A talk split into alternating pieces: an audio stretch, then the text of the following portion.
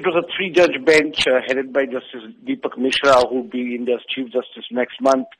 They said they will not interfere with the verdicts given by earlier courts in this particular case, and then they, they confirmed the death sentence handed down to them by Delhi High Court in 2014. The three judges described it as a rarest of rare crime, the manner this 23-year-old physiotherapy girl was gang raped and then murdered, and then they handed down the death sentence.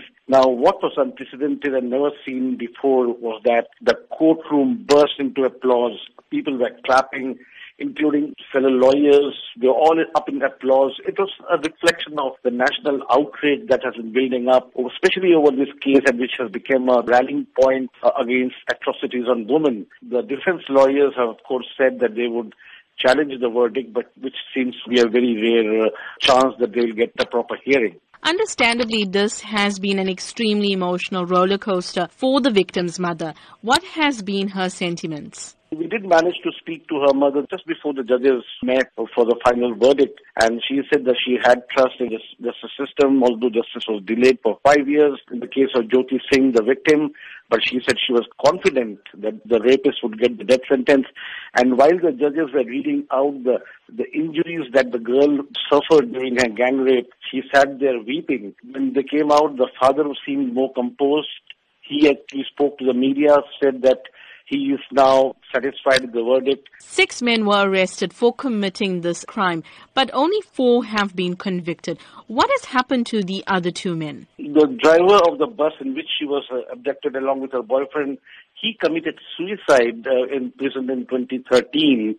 And the fourth man, who was actually a juvenile, and he was sent to a reformation home for three years and was released in December 2015. Now, I spoke to Maneka Gandhi, the woman welfare minister.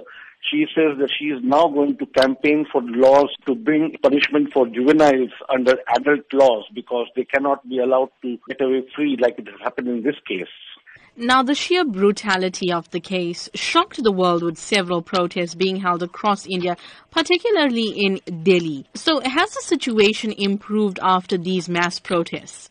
I'm afraid not. I mean, despite the celebrations that we saw today, which included the metro train drivers hooting their horns, cars, motorists honking, and people giving out all, or sending out all sorts of messages.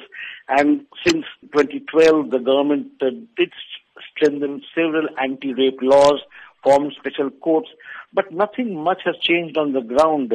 Last year, Indian police stations re- registered 327,000 complaints by women. The number of kidnappings in 2015 rose 5% to almost 60,000. And in India, 24 women are raped every day, one every six hours in the national capital.